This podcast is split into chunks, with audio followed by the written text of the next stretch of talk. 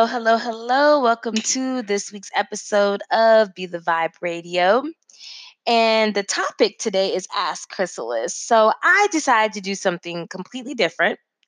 I wanted to make this week's episode much more interactive. I wanted to hear from you guys. So what ends up happening is I get a lot of really great questions. You know, a lot of people they'll send me uh, DMs in, in my inbox for Instagram, Facebook messages, lots of great emails with some really great questions. And as I read these questions, I thought to myself, wow, it'd be great to feature some of these on air and talk about them openly. So I invited people to come onto my website, the you know, podcast website, and drop me some voicemails, ask me any types of questions they had about root work or spirituality, metaphysics, sex magic. And you guys came through with some amazing questions. So this episode is Ask Chrysalis. And this episode is all about you guys and your amazing questions. So I'm going to get right into it and play the first question, and we're going to just go from there with the answers.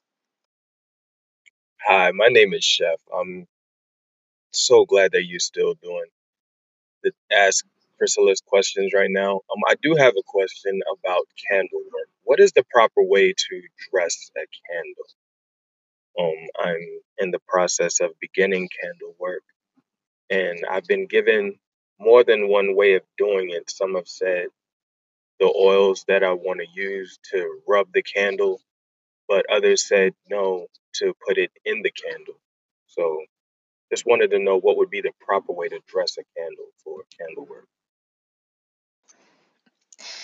This is a great question because it's like the great candle debate, right? So those people who it seems like like the can't that the magic police are always coming in wanting to tell you like the right and wrong way to do things okay? So i i totally get this question.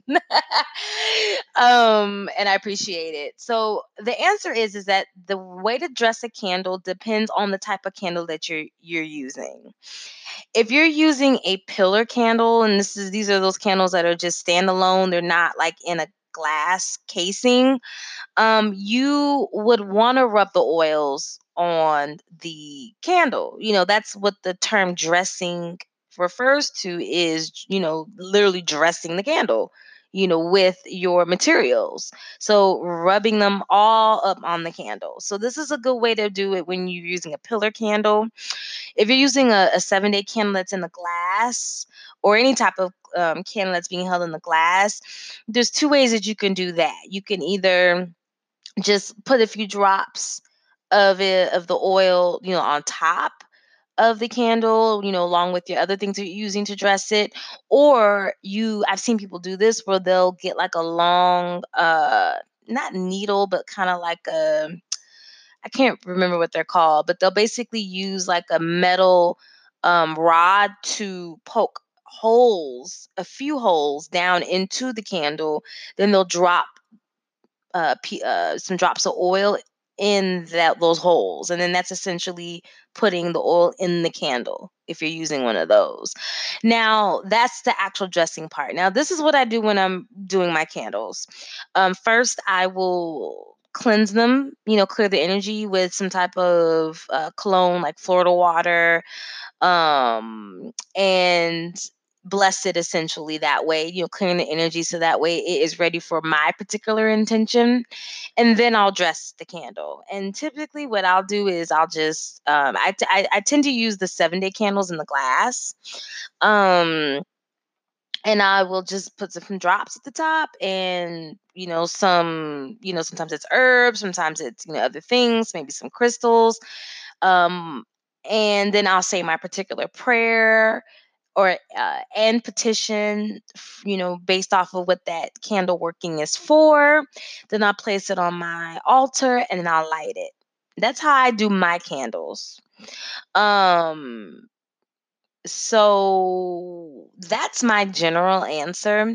I try to stay away from saying there's a right and wrong way to do something because really magic is intuitive. And what I've learned is that it's either aligned or it's not. so, you know, you usually kind of have to experiment with it until you find the way that works for you. Um and sometimes you may have to dress a, a few candles to get something to work until you kind of get the get it get it right. But the main ingredients is you want to bless it then you want to dress it and then you want to light it. So that was a great question Hi, Chrysalis. This is Jerica, also known as Miss Jerry B on Instagram. And my question is Do you believe or do you support that when the student is ready, the teacher or mentor will appear? Or should the student intentionally seek out mentorship um, as a guide on their spiritual journey? Thanks. Yes, Jerica, that is a great question. And my answer is it's both. Okay. So the reason why I say that is because, you know, on the spiritual journey, everything is it's it's it's spiritual, but it's also uh, action as well, right? So it's true that um, we don't attract our elder or our teacher until we are ready for it. And that's with anything. Anything that we ask the universe for, it doesn't come to us until we're fully ready for it. On the other hand, too, though, it's important to put action into what it is that you want. And it's also just practical and com and I don't want to say common sense, but it's practical to actively engage in your spiritual community and seek out elders because that's how you kind of get to know who's for you and who's not you know so on the one hand you can make yourself open and then you know once you're ready fully the right teacher will come but unless you're out in the community asking questions checking their background checking their credentials talking to their other students or you know if they're um priest or priestess, you know, talking to their you know, other members of their uh, spiritual house or their community. Unless you're actively doing that, you're not really going to fully gauge if that spiritual teacher is for you. Um, the other thing too is that, and this speaks to the podcast I did about ancestor reverence, is that uh, you know on these journeys, you know, unless we are are actively uh, uh, communing with our ancestors, our ancestors also have a big hand in who we connect to on the spiritual journeys, especially when it comes to elders. Our ancestors are the ones who will open or close the door for us to connect with a particular elder or teacher. And they're also the ones that will warn us and let us know when something isn't isn't right. So this is the reason why, you know, I tell people that you know, when they come to me and they're asking me about, you know, they're looking for a, a, priest or priestess, an elder, and they want recommendations, you know, I give them, you know, my recommendations and I connect them to teachers that I'm aware of, but I also tell them to just, you know, look for them, look for themselves as well, you know, because at the end of the day, you know, our all of our journeys are individual and just because there is a spiritual teacher that is for one person doesn't necessarily mean that it's for another, right? So I know that that part might be a slight tangent, but I say this because a lot of people will go to other people asking for references for spiritual teachers, and that goes into that seeking aspect. Um, and but with that a lot of times you're still relying on somebody else to give you that information. So it's really important to actively you know look and do that on your own but then also trust that the universe is going to bring you somebody you know that's for you. So that is always my advice you know do both you know make yourself ready make yourself available do the spiritual growth necessary in order to attract that to you um, but also actively engage to you know and seek seek out a, a teacher um, something else I want to speak to as well is that a lot of times we attract teachers to us and they're not permanent.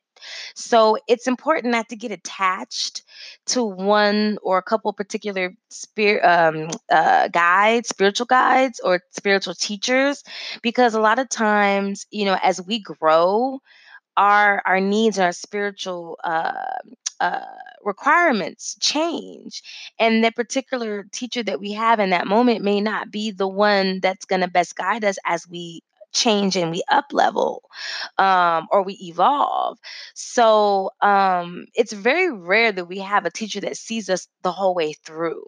So keep that in mind as well as you're you're seeking out your teachers is that don't get attached. Definitely don't get attached. So that's my answer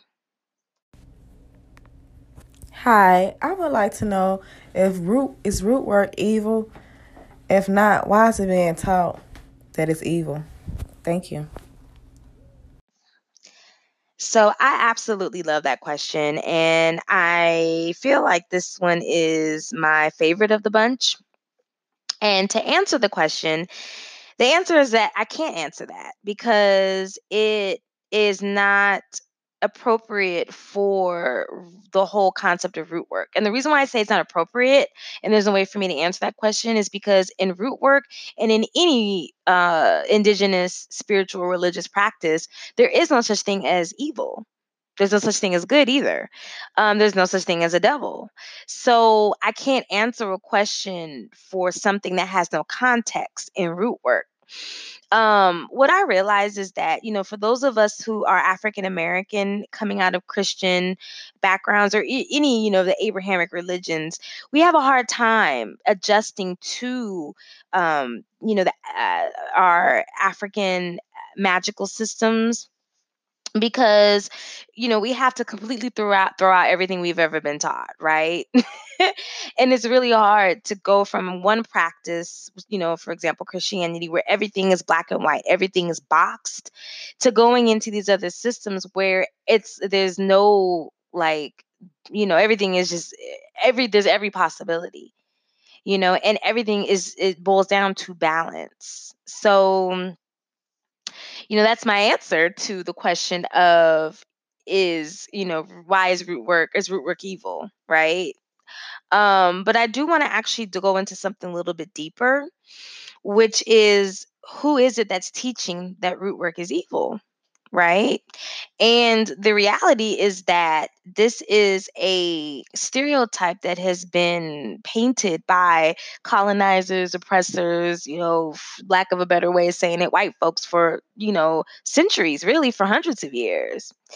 And the reality is that hoodoo and root work conjure, they are systems that are specifically dedicated to fighting oppression and they're systems that are specifically dedicated to liberation.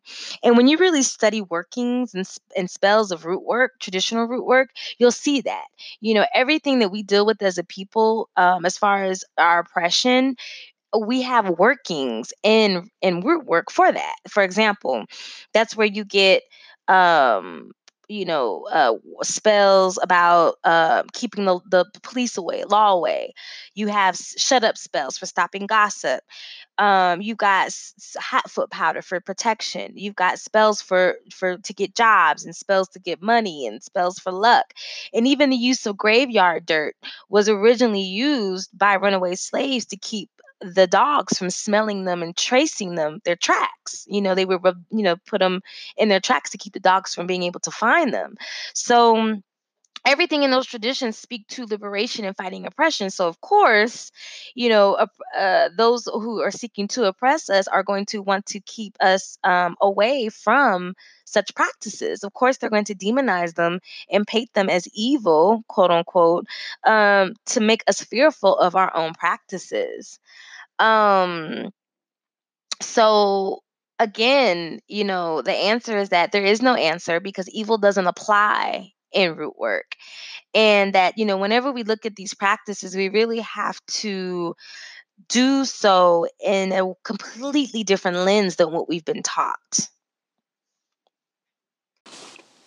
Good morning, Queen. I was just trying to figure out um, if you love, love, love, love, love to bless me this morning with either those great two oils, saying not today, and of course the money manifestation oil. Um, um, my name is Drea. I am a beginner and I am trying to navigate and find my way through that. I found that there have been some things thrown at me. That's what made me curious, trying to fight it off, praying it off, warding it off, trying to keep it off of me. So, good morning to you, Goddess. Um, I'm thankful and grateful that you feel generous this morning, and I hope I am one of your winners. And I would like to get a consultation with you further in the future as I manifest my money under divine pressure at the time, but I know it's all divine timing, I say.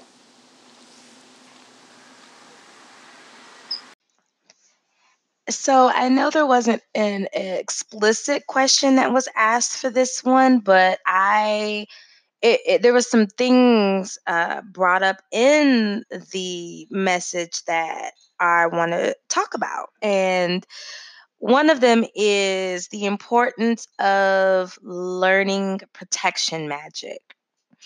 So the reality is that when we start our spiritual journey, we start getting into elevating ourselves, we're going to be s- there's a high chance that we're going to be spiritually attacked. That just comes with the territory.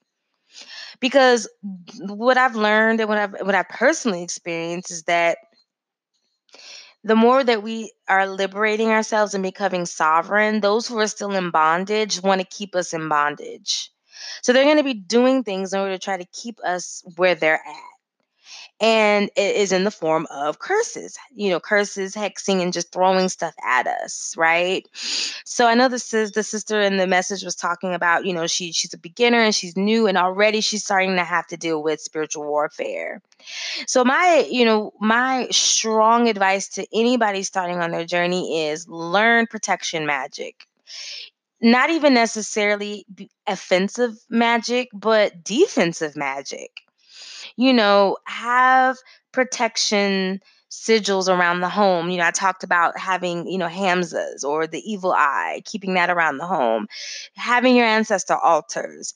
Um, talking to your protective spirits asking for protection um you know having your protective crystals putting things around the home um brick dust and you know just anything that you can do for defensive magic um now and then if you have something that you you know a, a particular situation where you're in active spiritual warfare with someone then yes absolutely learn the offensive. But if you can at least get the defensive magic whatever's being thrown at you won't even hit you to where you have to even engage in, in the actual offensive part of the magic right? So that's my first thing i want to address with this this message. The second thing i want to address is divination. It's extremely important to learn some form of divination or have access to some form of divination when you are on this spiritual journey. And the reason why is because one, it will confirm whether or not someone is actually hexing you, and it will confirm whether or not or how you should approach it. If you should, how you should, uh, or whether or not you need to throw something back, basically, right? So, a lot of times, you know, some of us feel like, oh, we're being, I'm being hexed. You know, I have these blockages, and you know, I gotta be, it's gotta be a curse. Someone's gotta be throwing something at at me. And a lot of the times, it's really just you. You are either out of balance, out of alignment. You know, you're not living with the, with the what you say you want. Your your actions and what you're putting into the universe are contradictory, and you just things are not happening the way that they should be happening. Um, in order to confirm that is to divine on it. Okay. Say you do divine on it, and then it comes up that yes, someone did throw something at you. Then it's like, well, the next step is, well, what should I do about it? Because sometimes it's it's not spiritually aligned for us to curse back. Sometimes there's other ways that we have to handle the situation because the spiritual repercussions are a lot worse for us if we do throw back right? And then if it is meant for us to throw back, then there's a certain way that we may or may not have to do it. And that all comes out through divination. The third thing I want to address is that when we are dealing with spiritual warfare, the first thing that is affected is our money. So anytime somebody curses us or we have, you know, things being thrown at us, the first thing is our, our that is affected is our money. We either lose a job or we can't keep a job, lack of stability, we can't uh, maintain financial uh, security or, you know, there's no uh, consistency in our finances. And the reason why it works this way is because the the the curse is specific, specifically set up to keep us from having the resources to fight back. So I know that sis was talking about, you know, dealing with, you know, some energy being thrown at her and then now, you know, her money is funny. Those are clear signs to me that something's going on that's outside of her. You know, that yes, it is a high possibility that she's been cursed. So sis, I want to say to you is that, you know, get up on your defensive magic. Um, take a lot of spiritual baths. Um, and then, you know, if you did a reading, whatever comes through in that reading for you to handle that and get that, you know, off of you, do it immediately. And if you didn't get a reading, get one.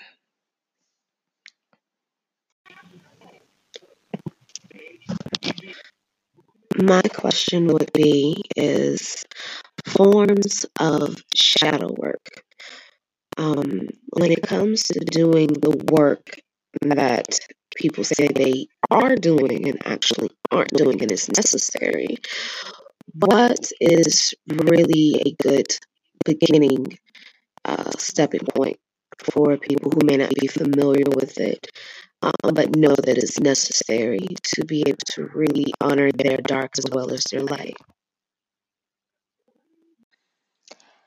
I super appreciate this question because first of all, y'all know how I feel about that bullshit love and light movement and how I, I think that it's got a lot of us fucked up in the game spiritually. Um, but also because shadow work is not done enough. You know, honestly, I don't feel like you're really doing spiritual work on yourself unless you've done your shadow work.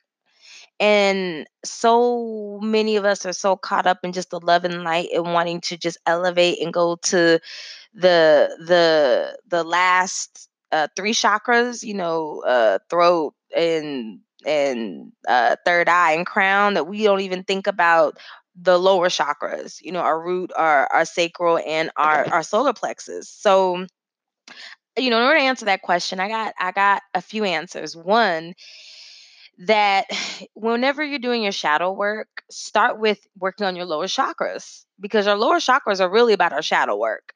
You know, our, our our root chakra is about our basic survival, our sacral is about our desires, and our solar plexus is about our willpower. So a lot of our shadow we it can be found in those lower three chakras. Um on a emotional mental level go to therapy. You know a lot of us forget in this spiritual journey that sometimes we could benefit from just going to a good old fashioned therapist you know because our therapist is going to help us pull out and talk out a lot of the things that we hide. See our shadow our shadow work is really about addressing the things that we hide from others the things that we we we we keep underneath that mask you know the things that we are afraid to to show to the world. And you know until we can really address our shadow we there's no way we can be authentic on this journey. You know our shadow work allows us to drop the mask and really be who we are fully um, as whole except you know self-aware self-embodied self-accepted beings and the only reason why we have that mask and we hide those shadows is because we're ashamed of our shadow. You know, so, you know, go to therapy, you know, dress those first three chakras. A lot of times when people get on this spiritual journey, they just immediately want to bypass the lower chakras and go right into, oh, I want to open my heart. Oh, I want to open my third eye. Oh, I want to open my crown. And it's like, okay, but your your your root chakra ain't right, and your your your sacral ain't right, and your solar plexus ain't right. Another thing that could be done as far as the shadow work is get a natal chart reading. You know, a lot of our secrets of the things that we hide about ourselves are located right in our astrological chart. You know, natal chart is our astrological blueprint. And the specific uh uh star or or pinpoint for that is Lilith. You know, so when we when we can pinpoint where our Lilith lies in our natal chart, that will specifically tell us, especially for women, you know, our our dark moon, our dark side, and the shadows, the shadow aspects. Um, and I know that you know my partner, uh, um, Shaman Hands or Reverend Sean, the one I did the Why in the Sky uh, podcast about, he specifically does readings for Lilith, like Lilith readings. So logistically, you know, those are my answers as far as, you know, people who are wanting to do shadow work. How can they start? They could start there. I know for me, I didn't really start with any of those things because, well, therapy. I did do therapy. I did. I did go to therapy, but I'm, you know, I'm a, I'm a little bit more self aware than a lot of people, so I'm able to, and I'm more willing to face my shadow. And but not everybody has that because it is scary, you know, because it's it's it forces you to you know you're you're you're naked essentially without that mask and it requires a certain level of vulnerability that a lot of people aren't willing to have and there's a lot of shame around our shadow you know because we're taught at a young age that we're it's wrong you know certain things about our i mean anything that we hide about ourselves we were hiding it because at some point in our life we were shamed for it so we hide it so that's the reason why I say that it's really important to have a level of self acceptance so you can really learn to be okay with your shadow. Then once you can figure out your shadow, then you're able to move fully into your light. Because then when you when you really recognize what your shadow is, that's how you know what you're capable of. Right? So for example, two characteristics of my shadow. One characteristic is that I have a high ability to manipulate and I have a, the second uh, characteristic is that I'm I have a high capability of being vengeful. Now, a lot of people would kind of think that being manipulative and being vengeful are bad things, but I am a firm believer that everything has its is a use. Everything about us is useful, even the shadow parts. So instead of me feeling shame, like, oh, I don't want to be manipulative, it's like, no, that means I have a high ability to be able to persuade people. I'm influential. How do I use that for healing? I'm vengeful. You know, that means that I could really fuck some shit up if if I'm pushed. How do I use that, you know, to to liberate? How do I use that to to to to heal? You know, so that is the reason why I I put out products for warfare, spiritual warfare, because of my shadow's ability to be vengeful and that war aspect of myself. So once you connect with that shadow, don't think of it as being bad. Think of it as how is this useful? Because everything about us has a purpose. So that's my answer to that. Hello, goddess. I just want to hope. I just want to thank you, and I hope you're doing well. Uh, so my question for you is: I've been initiated into Palo. Um, I don't really talk much to my godmother, so I just wanted to know um, if you know anything about Palo Santeria and um, how to take care of my spiritual pot because I have a spiritual pot, but I don't know what to do with it. Now that I'm initiated, um, basically stuck because me and my godmother, like I said, we don't talk. So any information or resources that you may have, um, I would greatly appreciate it. Thank you.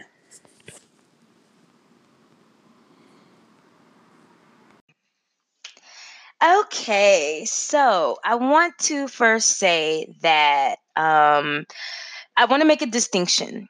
So, Palo and Santeria are two separate religions, right? So, I know a lot of syncretism happens between the ATRs, but at the end of the day, they are separate religions that are coming out of different parts of Africa.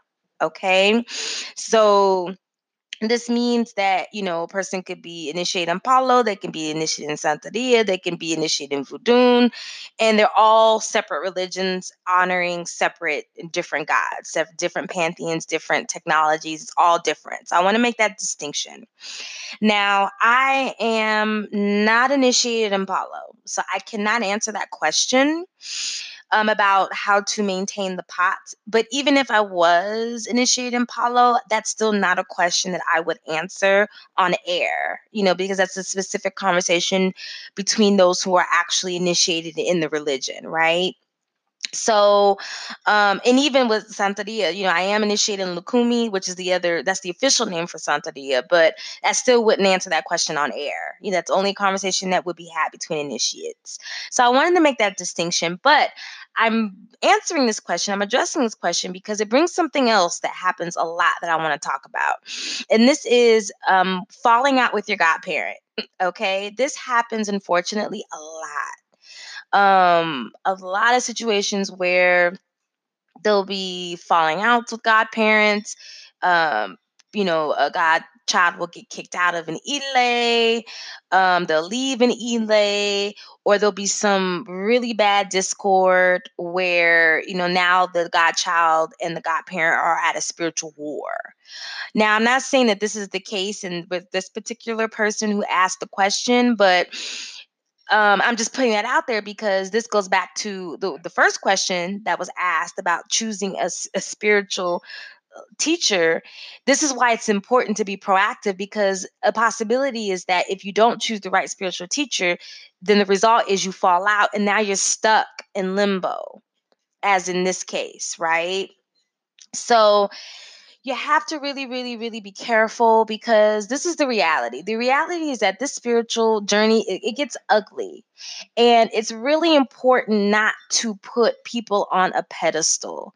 It's very important not to idolize or over uh, plaque placate or what's the word over um you know, overly just oh god, I don't even know the right word. But it's very important to respect your elders and your spiritual teachers, but also understand that they're human. And that in that instance, you know, in that in that context, spiritual teachers and elders, they can get jealous of you.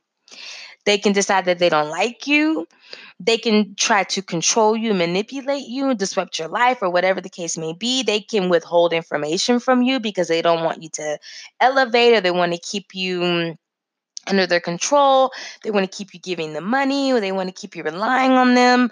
Um, so these are all things that happen and things that we want to keep in mind when we're on this journey with and, and dealing with these teachers and these elders and these godparents that we connect with. Um my own experience is that my padrino i'm very fortunate because you know me and him we kind of scoped each other out for a good year and a year year and a half before i joined his ile and he's really the best godparent that i could ever ask for. I don't have any of the horror stories that a lot of other people have had.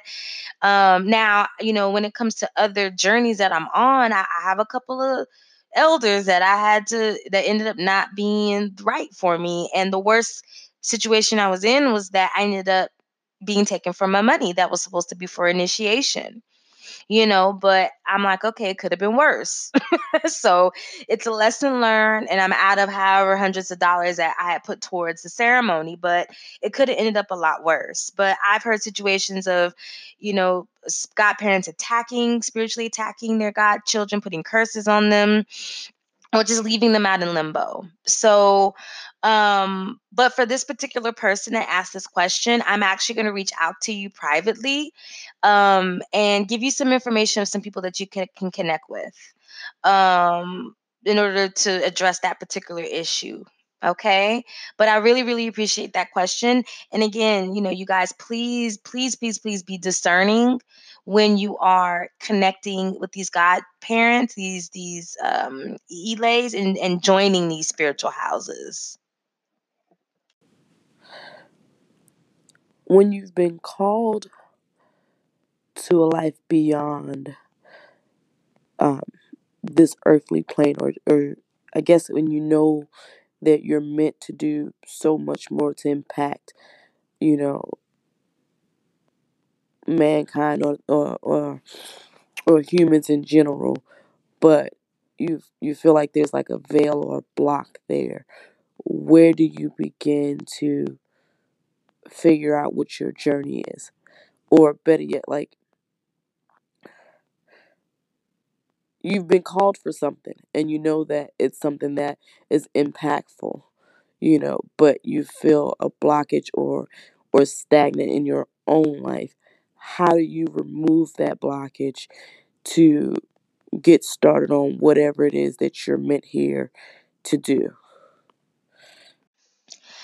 This question is so relevant because it speaks to the parts of this journey that are not easy, you know, and Yeah, there's a there's a favorite saying, a favorite uh, verse from a Third Eye Blind song. It says, "To live this way is not for the meek," and I adopted that verse as like my theme, like my whole trademark, because this spiritual journey, this spiritual shit is not easy, and uh, it's it's riddled with blockages.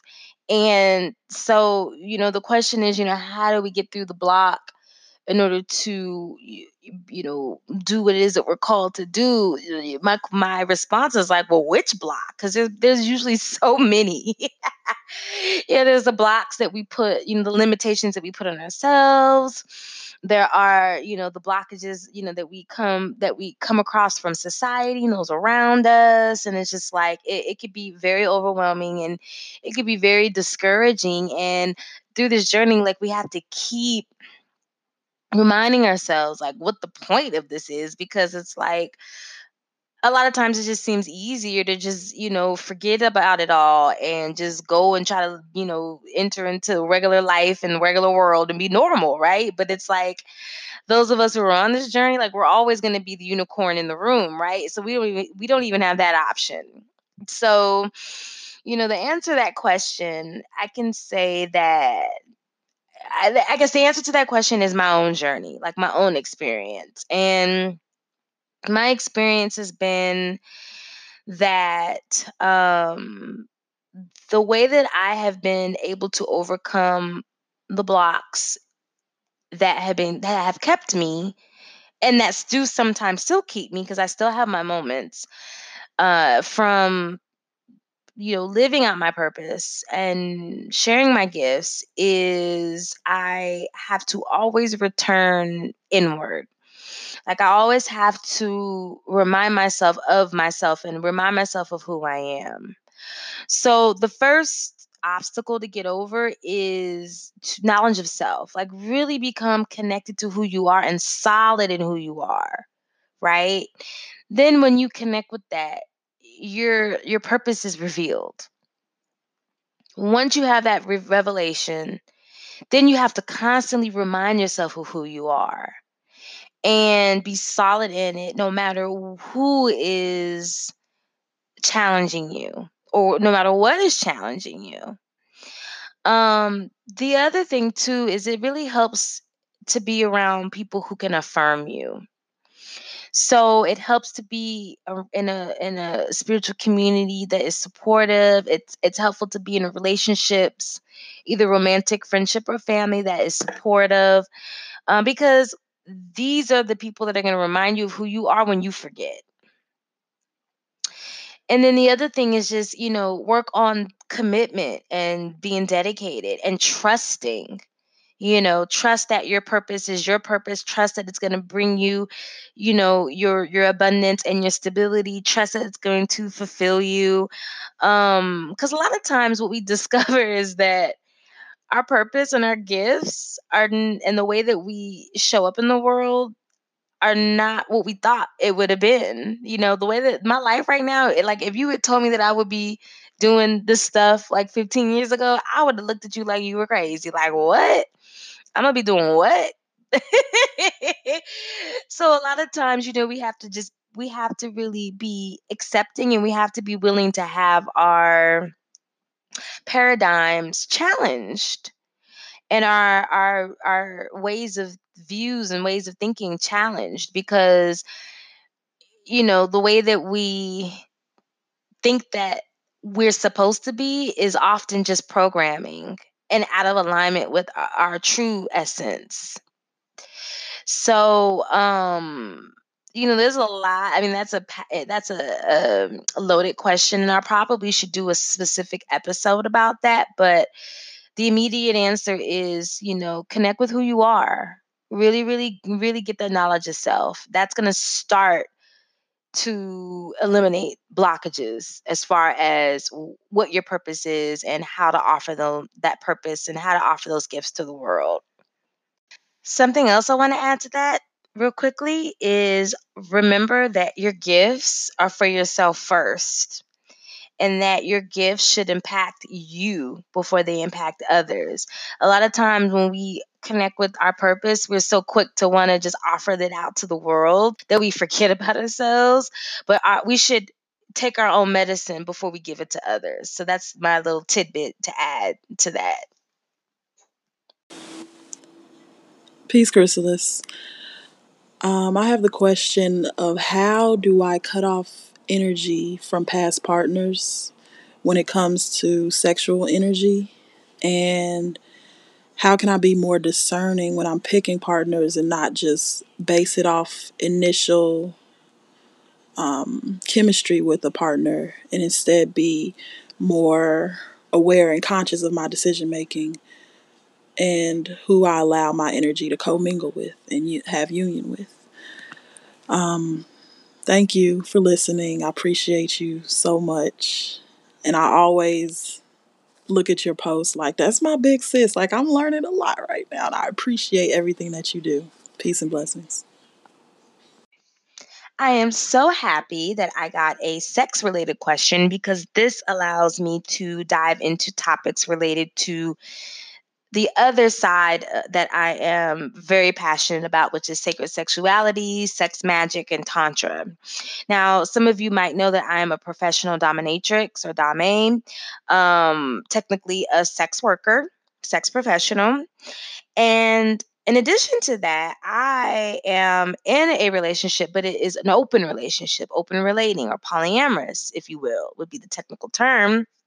So, um, I'm able to answer this question based off of my own direct experience and my own practices, right? So for me, um, you know, to answer the first part of the question, which is, you know, how to cut cords from, you know, past relationships um, or lovers, sexual partners, you there's a few things you can do uh, that are important. You can do a cord cutting, uh, psychic cord cutting um, which is you know a, a, ritual or meditation that you can do to s- cut the spiritual cords between you and another person. And this is important to do because sexual energy sexual ties are the strongest of the ties. So you know any psychic cords psychic cords can be made between to any two people for any reason. It could be it could be a link could be made from a handshake or a hug, and then or a, a link could be made from actual sexual intercourse. You know, but the sexual intercourse is going to be the strongest link. So that's the first thing that you want to cut. This is the reason why people break up and they're still having sex with each other like months and years after they've broken up because they, that sexual tie is still there. It hasn't been cut. Um, this is the reason why men will have a baby mama and a new girlfriend, and then they'll still be messing with the baby mama, you know? so that's that's that's the root of where that connection comes from and why that pull is so strong. So cut the cord psychically another thing you can do is um, for women you could do yoni steams and this is to clear out your womb space physically clean out your womb space is the yoni steam now men men there is such thing as a lingam steam but you don't really have too many um, uh, steam specialists that actually do lingam steams. And as a matter of fact, I only know of one in Atlanta, which is um, Ajay with the sweet sweet spot over in in uh, the West End.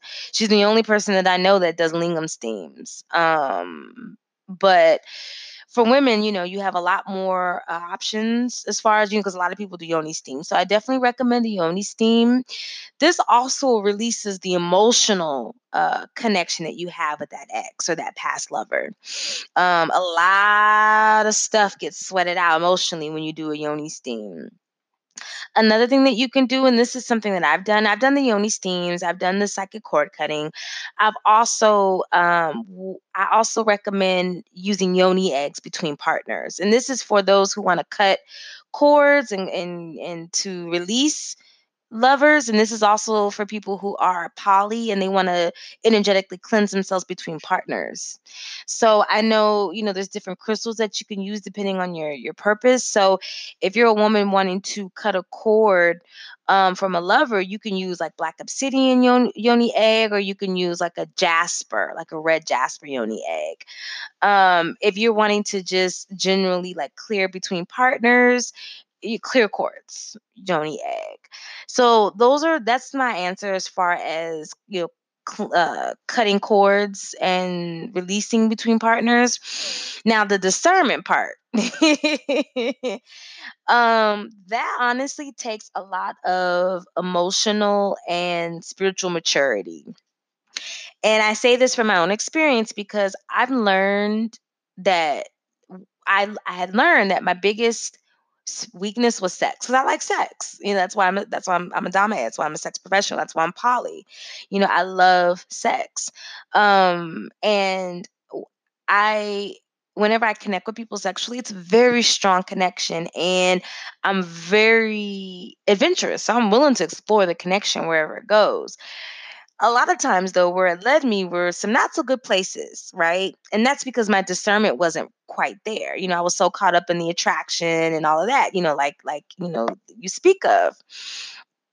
And what i ended up having to what ended up happening was i had to have some i had to uh have some really hard lessons with that before i i started to to really stop and be more cautious when it came to who I connected with sexually, right? Um and the reason why this is important is because for those on our spiritual journey, a lot of us are empathic. We're empaths. A lot of us are light beings. So we're attracting a lot of people to us. So the first thing that we need to do when we are, or the first thing we need to ask ourselves when we are, finds ourselves like very strongly attracted to someone, we need to ask ourselves is, is this even our own attraction? Because a lot of times as empaths, we're energetically, we're having a visceral response and an energetic response to someone else's attraction to us. And this is how we end up, it's a lot of times sleeping with people that we kind of regret later because we're like, I, after the experience, we're like, I'm not even attracted to this person. I'm not attracted to this person. But what it was was this person was attracted to me, and my empathic body responded, making me think that I was attracted as well. I've been in those situations. Another thing as empaths and light beings and those on the spiritual journey, we have to discern between lovers and clients. And this is something that I had an issue with up until maybe about four years ago. So this is a new thing that I've just learned to just kind of like, you know, discern. But I would get a lot of these people, you know, attracted to me and I would end up, t- you know, being lovers with them and sleeping with them and having full relationships with them. And they were actually people that I was supposed to heal. They were clients. They weren't ever meant to be lovers and then that's then I, you know, at that point though, I'm I'm I'm in these very toxic relationships, right? Now, what ends up happening is that a lot of times when we are sexually attracted to someone or someone's sexually attracted to us, if we really sit and we meditate and we are still with it with it, it's not even about the sex. You know, a lot of times when we're not elevated in our our spirituality and our um, our um, mental maturity, we mistake sexual energy for sex. And it's not always meant for us to be intimate or sexually intimate have intercourse with someone that we have sexual energy with. Sometimes it's, it's meant for us to do healing work energy work. Sometimes it's meant for us to create with them you know uh, paint with them or if they're artists you know sing with them or have start a band or you know or you know do a ritual magic whatever the case may be it doesn't always need to lead to it doesn't always need to lead to sex and I've learned that. Like, for example, a lot of times I'll have sexual dreams about people, and they're people that I'm not even really attracted to in the waking state. But what I've learned over the years is that when someone comes to me and they, eh, and I have a sexual dream about them, that means that they are a client. It means that they're seeking um, or in need of energy healing, not sex. So you really have to kind of sit and understand the nature of sexual energy before you even really start embarking on these um, types of journeys into sacred sexuality. And you really need to understand the nature of sexual energy when it comes to your discernment. So that is my answer. And I really appreciate this question so much so that I'm going to do a whole entire separate episode dedicated to um, the nature of sexual energy and, and spiritual practice. So that was the last question for this episode. And first of all, I just want to thank all of you who participated because you guys came through with some amazing questions. And I had to admit that this so far has been my favorite episode to do. I loved it so much that it will not be the last as Chrysalis. I will definitely continue to do more of these types of episodes. In the meantime, you guys are welcome to stop by my Be the Vibe radio site and drop me a message or question at any time. And hopefully, if you do so, I may feature you in a future episode. Thank you so much, though, for everybody who's listened, everybody who's tuned in. Um, again, I just am so grateful and blessed to even have this podcast and have you guys um, you know, as as an audience, as listeners. I definitely feel blessed and I am grateful for that. Um, as always, you guys can reach out to me. IG is Chrysalis underscore sun, Facebook Chrysalis sun, and my email is therapeutic vibrations at gmail.com. And of course, you can always visit my website at be the bethevibe.com. So again, I hope you enjoyed this episode and I wish you the best until next time.